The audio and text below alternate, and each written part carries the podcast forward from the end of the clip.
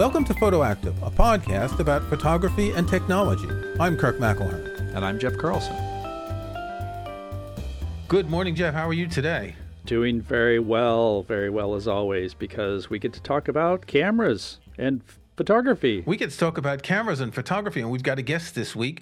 Um, second time guest, uh, Dan Bracaglia from DP Review. Uh, Dan was on, I think it was episode 54, talking about product photography. Dan, nice to have you back. Thank you for having me. I'm very pleased to be here.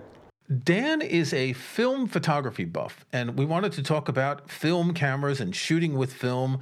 And to me, having started photography with film cameras it's kind of it's really this this like the exact equivalent of vinyls in music. It's like why would i ever go back to vinyl with all the noise and the problems of discs getting warped and everything? And why would i want to go back to film where i have to actually pay to get those little things to put in the camera? Then i have to pay someone to put them through chemicals. Then i have to pay them again to print them. And what's the point?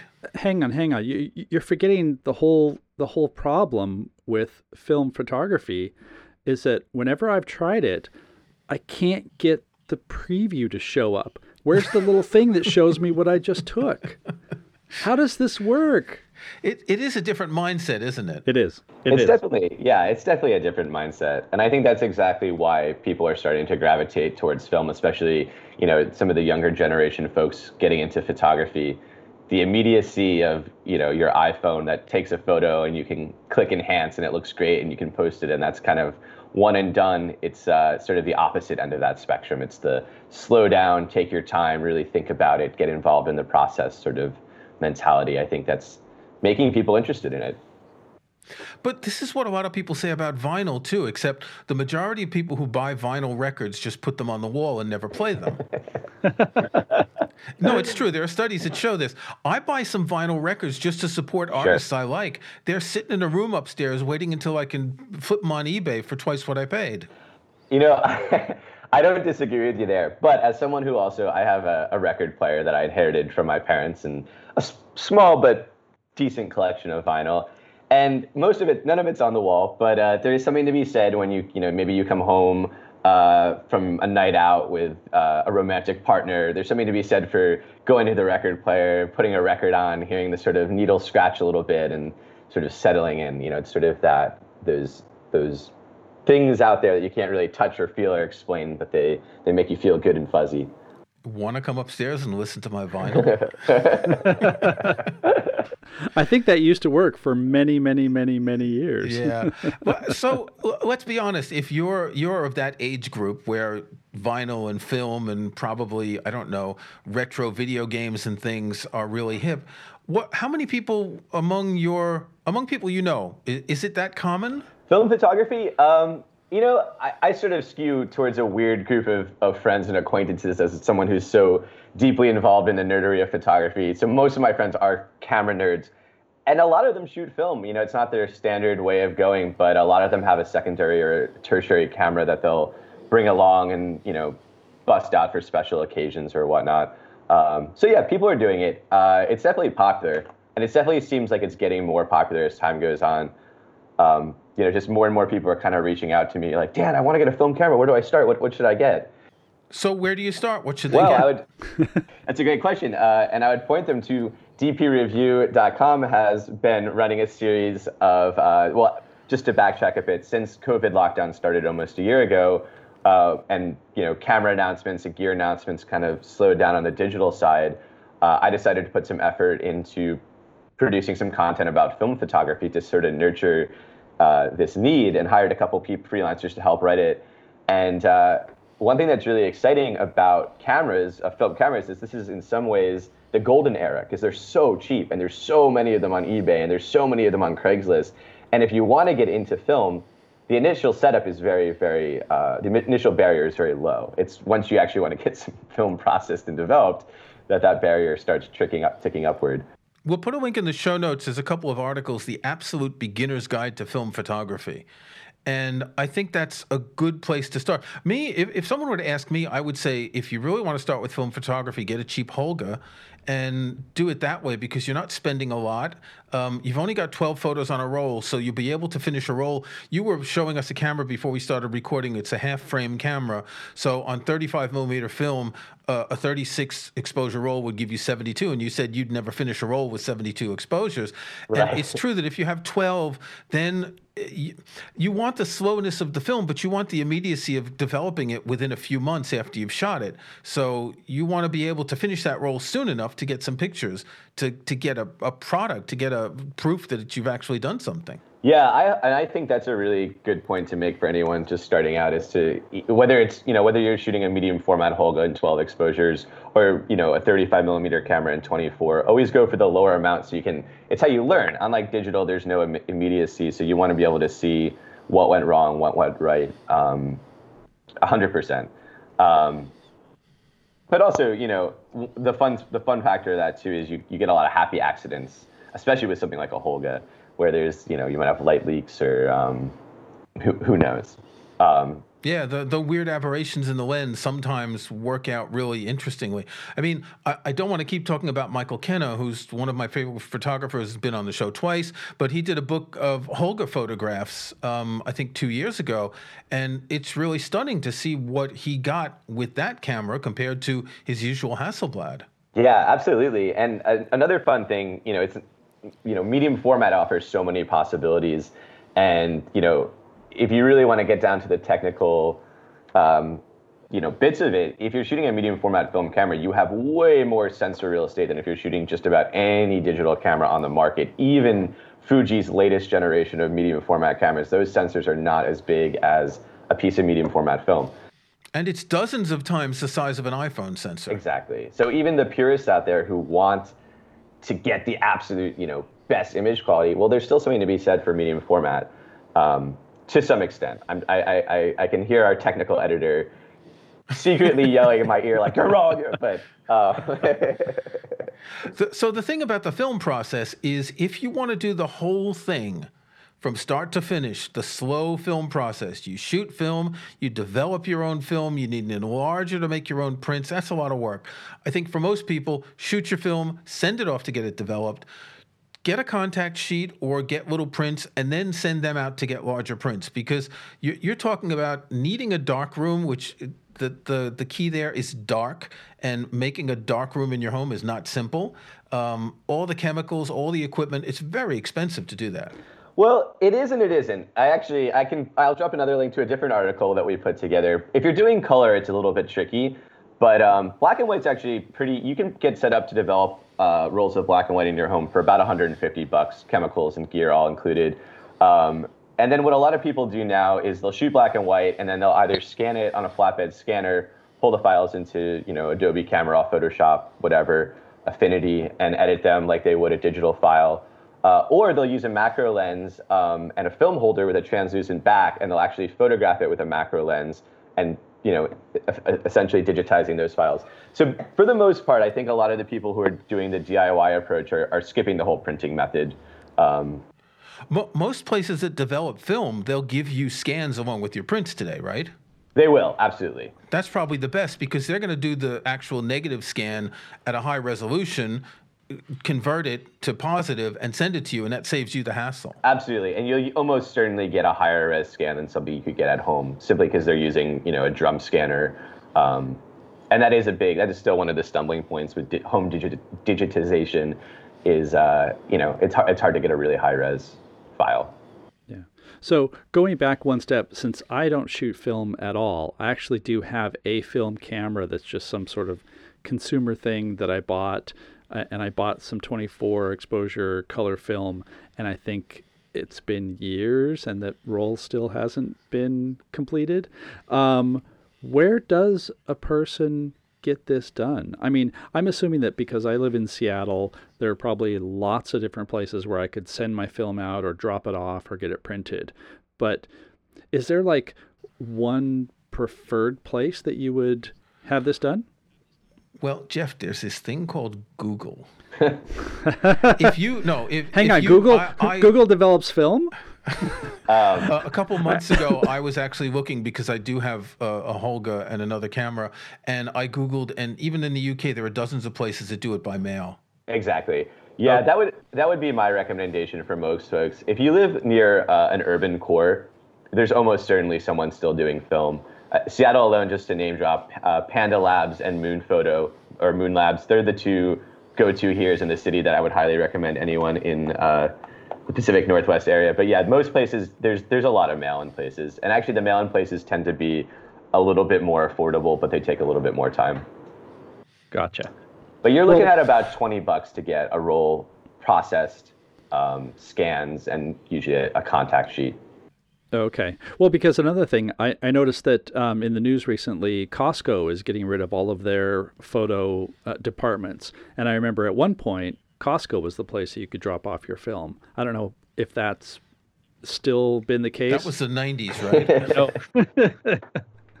yeah, that, that's actually, I think there's some chatter amongst, um, you know, the film forum people that, that it, people are pretty disappointed in that because they have always been a really reliable and affordable way to, to deal with film. Um, yeah. But I guess, you know, the profitability is not there. Yeah. So I've got a book here, and it was my um, snapshot pick pretty early on in the show. It's called Retro Cameras. Um, it's a few hundred pages of photos of old cameras. And, and when I was looking at it today, I was thinking, why do we fetishize technology? Why do we get obsessed about these ancient artifacts? Like they're something from the Stone Age. And this is a rhetorical question, obviously, because I'm interested in technology enough that I look at these things. I mean, I bought this to be able to look at these pictures. But there's something about film cameras that, you know, today you look at film cameras and you basically got two kinds. One is a pocket computer with a tiny little lens and a sensor, and the other is the camera that looks like a 35 millimeter single lens reflex. And you had so many different types of cameras back in the day. And I'm not even just talking about those, you know, daguerreotype cameras, but even in the mid 20th century, they had so many different shapes and sizes of cameras. Yeah. So Dan's holding up a little, what is it? This is a Konica Big Mini. These are really popular with the street photography crowd um, because they're very small and quiet. Yeah, and the other one you have, the Olympus. I used to have one of them, and I bought one recently. It's the the XA. Yeah, these are classic, and this is actually a great camera that I would recommend anyone interested in film photography. It's a it's one of the tiniest rangefinder cameras ever made. Uh, aperture priority only, super easy to use, um, really tiny pretty sharp lens. Uh, it has it has two settings for for focus, right? Mm-hmm. Sort of medium and long distance. So you don't you're not focusing with a, a, proper lens. It it's kind of like so back in the day around. I, I, have a son who was born in 1990, and around that time, I bought a little compact film camera, um, and that was the kind that you had. That sort of all-in-one small lens. You don't have any focus. You don't have any settings, basically. Yeah. It was really a point and click. Yeah. Yeah, those were really popular, especially in the '90s and the in the late '80s. Olympus was Olympus and Pentax both made a ton of them. The Olympus Stylus is the Olympus Stylus Epic is actually the creme de la creme of pocket cameras. They, you know, I bought one five years ago for 100 bucks. They now sell for about 400 bucks, meaning that if you had invested in, you know, 10,000 of those five years ago, you'd had a pretty good return on investment. Um, but that's almost better than Apple stock. exactly. um, but just to backtrack a bit about sort of that mechanical nature, you know, there's something to be said, I think, again, in this sort of very digital technology age about, a, you know, I'm holding up a Leica here and I don't, not trying to be a snob or anything, but what's cool about a camera like this, and even a camera like this Nikon FM2, is these are b- both purely mechanical cameras. They don't need a battery. You know, the battery is just the light meter. They're, they're, it's like a mechanical watch. And I think to that extent, that's why people get really excited about using them because they're these really beautiful pieces of technology that were made to last well beyond what anyone probably even considered or what people, you know, I'm sure the guys who, this camera came on the, the, the Nikon FM2 in the late 60s, early 70s. I mean, I'm using a modern Nikon lens on it that I bought a couple years ago and it works just fine. And I think there's something kind of cool to be said about that about the longevity of the technology. Yeah. We're used to getting a new iPhone every year, for example. Totally, 100%. Yeah. No, I agree. the The problem is, of course, that when you get into cameras like that, they're a little bit more complicated. Um, they're obviously more expensive. Which, which Leica do you have there? So this is an M6. Uh, I picked also picked this up years ago when the Leica market wasn't so blown out, and I would probably not recommend most people you can get a really good camera just as good as a Leica for a tenth of the price.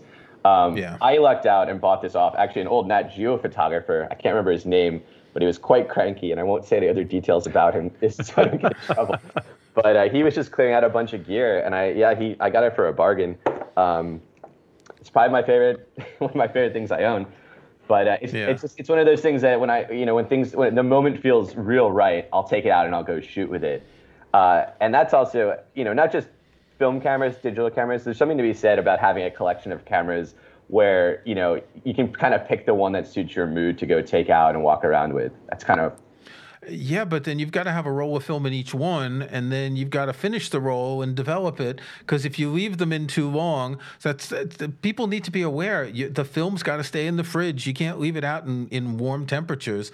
So if the cameras are sitting around your house and it's summer, um, the the film's going to go bad. But of course, like with the Holga, you might get some happy accidents. exactly yeah totally. So what about older cameras? Jeff has a couple of old cameras there, the kind with bellows. Yeah, those Yeah. pre those predate my knowledge a little bit. Um, but you know, the, the, the amount of resources about old cameras on the internet is pretty astounding. So I forget the website, and I wish I could name drop it. But um, there's a gentleman who's basically made it his mission to upload every user manual for every film camera ever made, and it's a great resource. You can donate to them, but they're all in PDF versions. Um, and it's just people, you know, there's a lot of people like that out there. So yeah, Jeff, we should figure out exactly what you got there. Yeah. So, all right, I'll I'll take some pictures of these and put them in the show notes. But uh, one of these is a number two A folding pocket brownie, and you know it's I don't know it, it's almost as wide as my uh, iPad. It's it's pretty huge, but of course you know at the time, That looks like something from the yeah, 30s or the least 40s. at least. Because the Brownie was later a, a sort of an all-in-one point-and-click camera. When I was young, I remember. So it. I'm seeing this was introduced in 1910 for seven dollars. Wow. Yeah. So um, a, a friend of mine, she was clearing out some stuff. Uh, I think uh, this camera and another one were owned by her father uh, after he had passed away. And, you know, talk about manual controls. I honestly don't even really know how to use this. I mean, the, the, the shutter, it, the shutter release is just a little lever near the shutter. Not sure if I can, you know, um, and there's a little guide here that that sort of lets you estimate how far away the subject is in meters and feet. And I don't know, it's I've really only done digital photography aside from, you know, having point and shoots when I was younger. And so I look at this and I honestly don't know how to use it. Well, the, the thing about these cameras is there aren't a whole bunch of buttons and dials that you can set to do what you want. Your, your shutter is a little lever.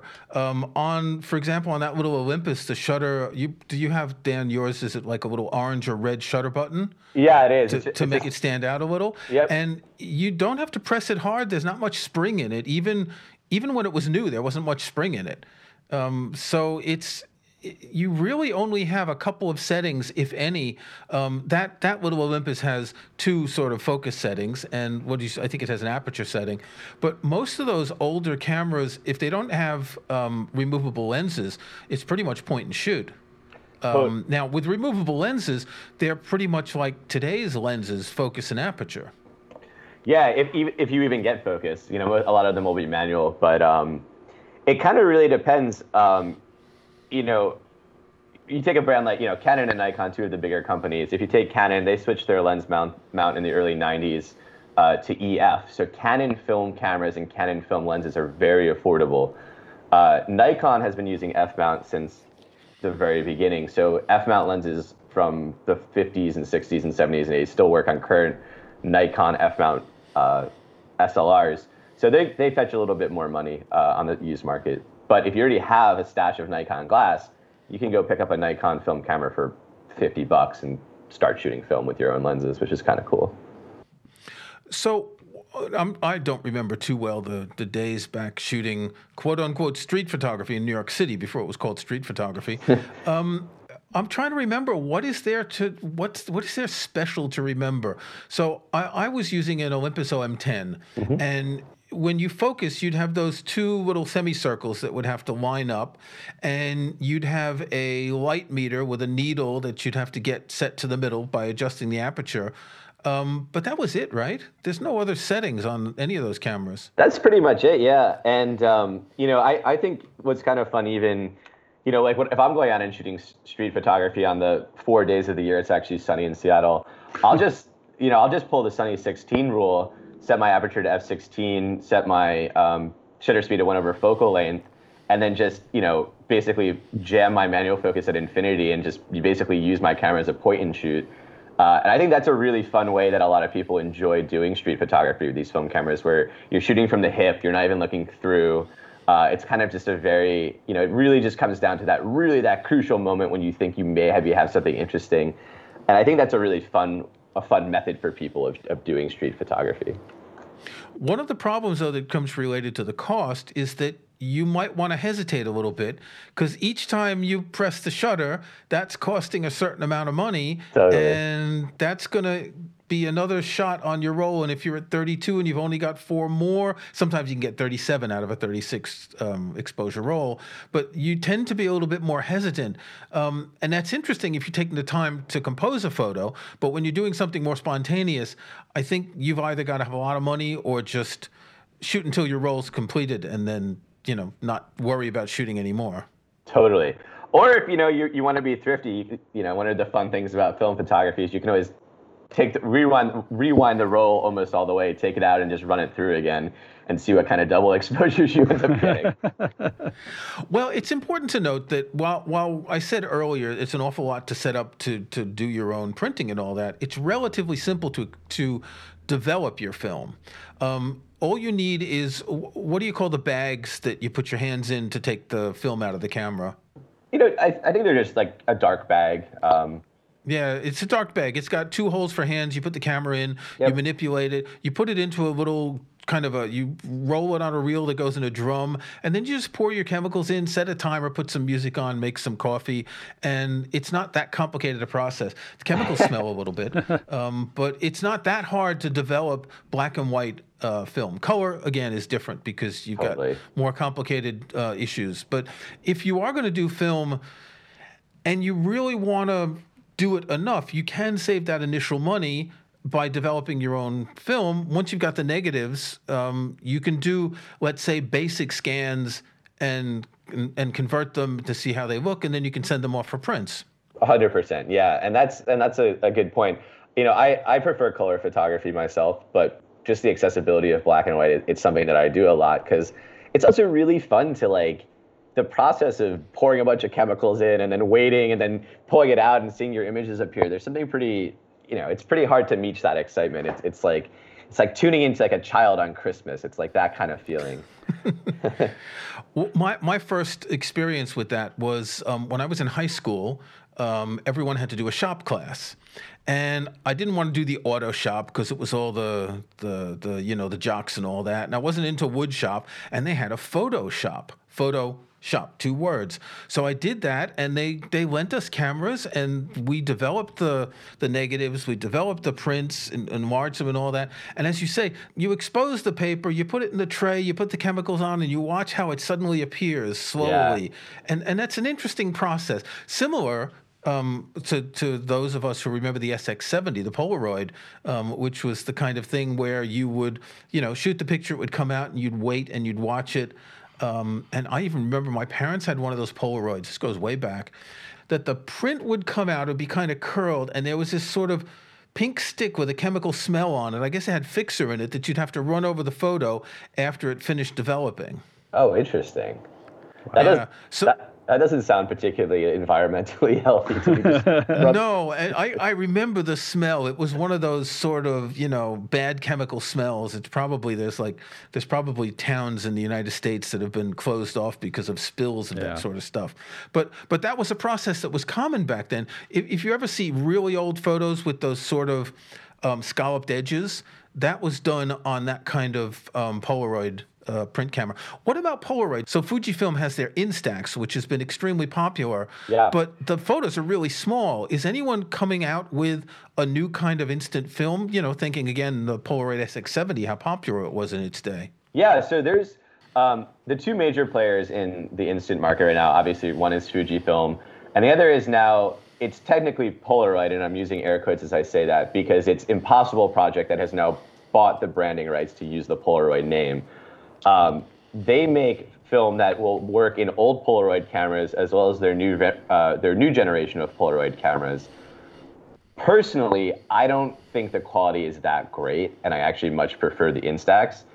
Fujifilm does have an Instax uh, wide and an Instax square format. That's, but they're still tiny. Well, the wide's not that. The wide's a pretty decent size. It's about it's a, it's only slightly smaller than an, an old school Polaroid, but it's still expensive. There's only two models that use the wide format currently from Fujifilm on the market. They're both very consumer oriented, which is fine. But um, for such a big format, it'd be really nice to see them come out with something a little bit more geared to actual photo enthusiasts. Yeah, but aren't they like credit card size photos? There are. In fact, yeah, I've got one of my, my dog right here. But the, the wide is about, um, it's basically like two of these together. That's how big it is. Oh, okay. Yeah. Okay. Yeah, so it, it, it is a bit bigger. So that's sort of SX70 size, although the SX70 was square. Right. Yeah. So it's not. It's still not going to be quite as big as that as the SX70, um, but it's closer. It's closer. Um, so we'll see what the future has to hold. I do know that Instax is a cash cow for Fujifilm, and so hopefully we continue to see them develop out that line, which is interesting. I, I think it's what's keeping Fuji alive, actually, isn't it? it, it At least the camera division. It really is. Um, and you know, again, there's something to be said there. People's nostalgia for old instant cameras is what's keeping their entire digital fleet. You know. Well, but they did a big promotion with Taylor Swift, and that must have um, really exposed this to a whole lot of young people who wouldn't even think of old film cameras. Yeah, totally.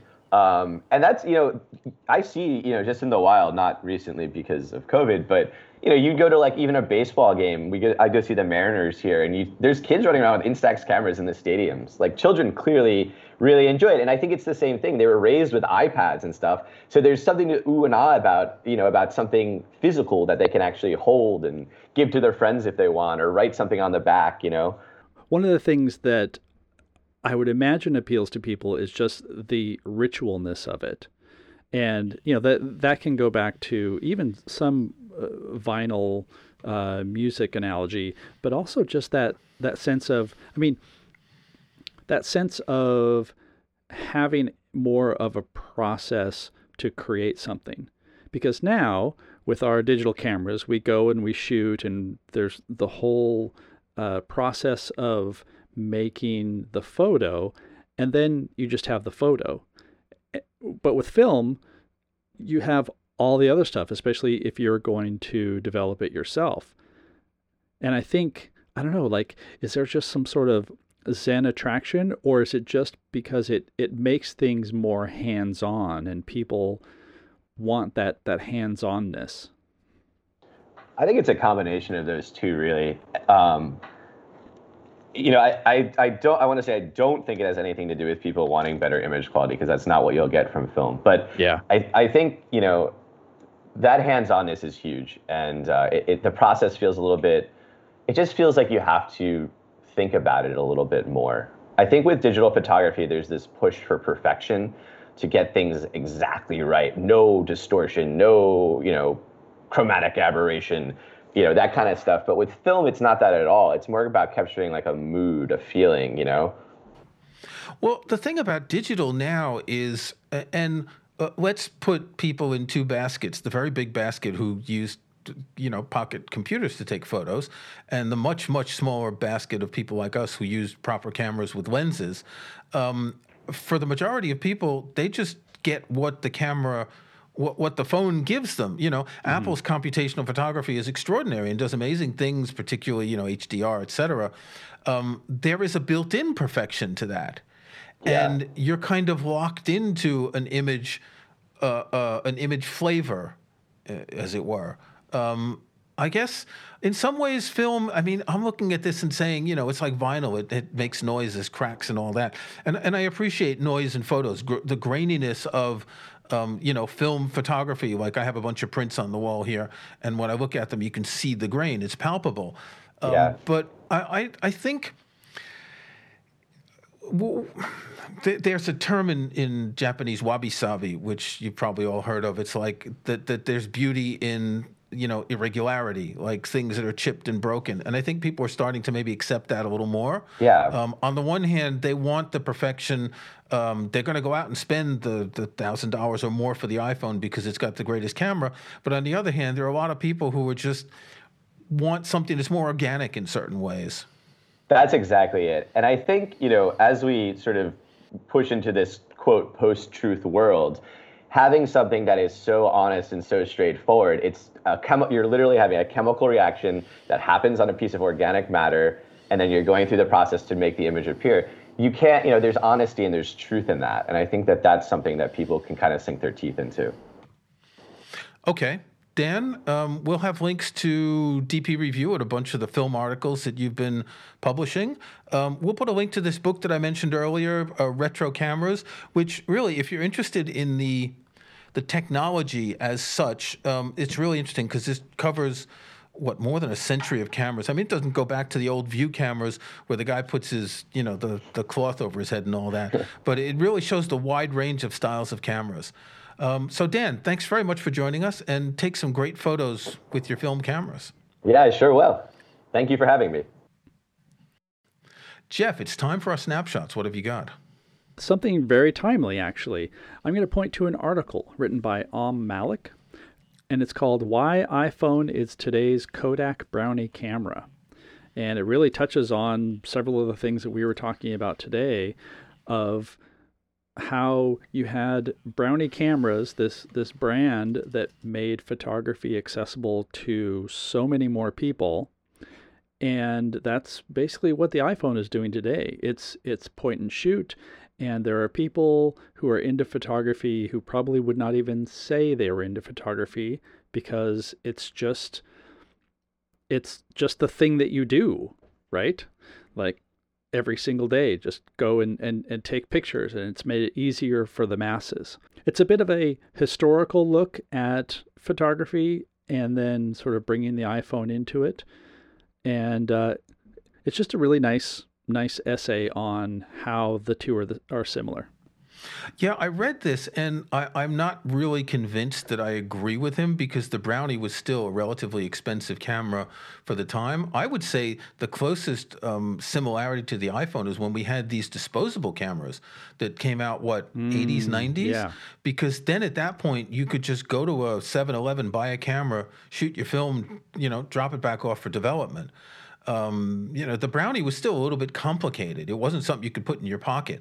Whereas disposable cameras, you know, that changed everything. I think. Yeah, but compared to to what you had to do before the brownie, it was just much more involved, and so just the number of, of, of units that they sold really opened up the market. It's true. It's true. But uh, I mean, even in the 70s, Susan Sontag was writing about how cameras were everywhere. And we didn't have, yet have disposable cameras. What they did have is little point and shoot cameras. And it seems like every generation has its new cameras are everywhere. They are. It's good. It's good. More, more photography everywhere. How about you this week? What's your snapshot?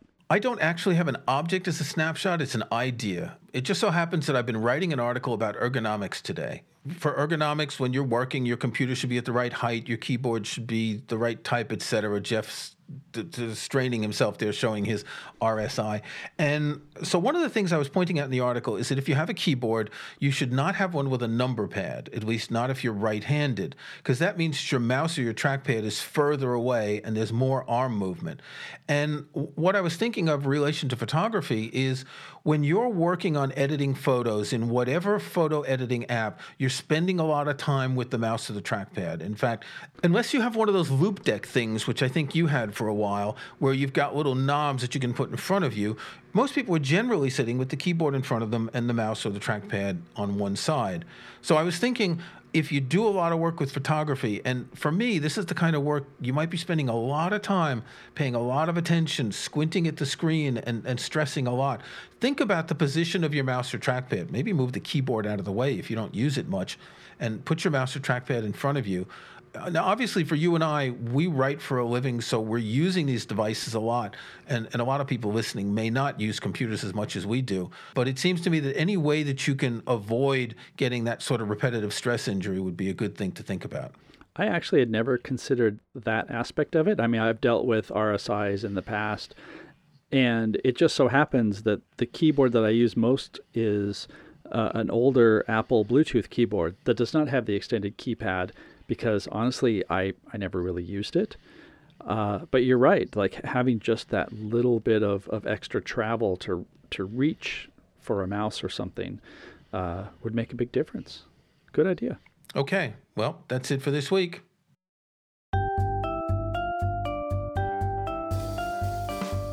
Thanks for listening to Photoactive.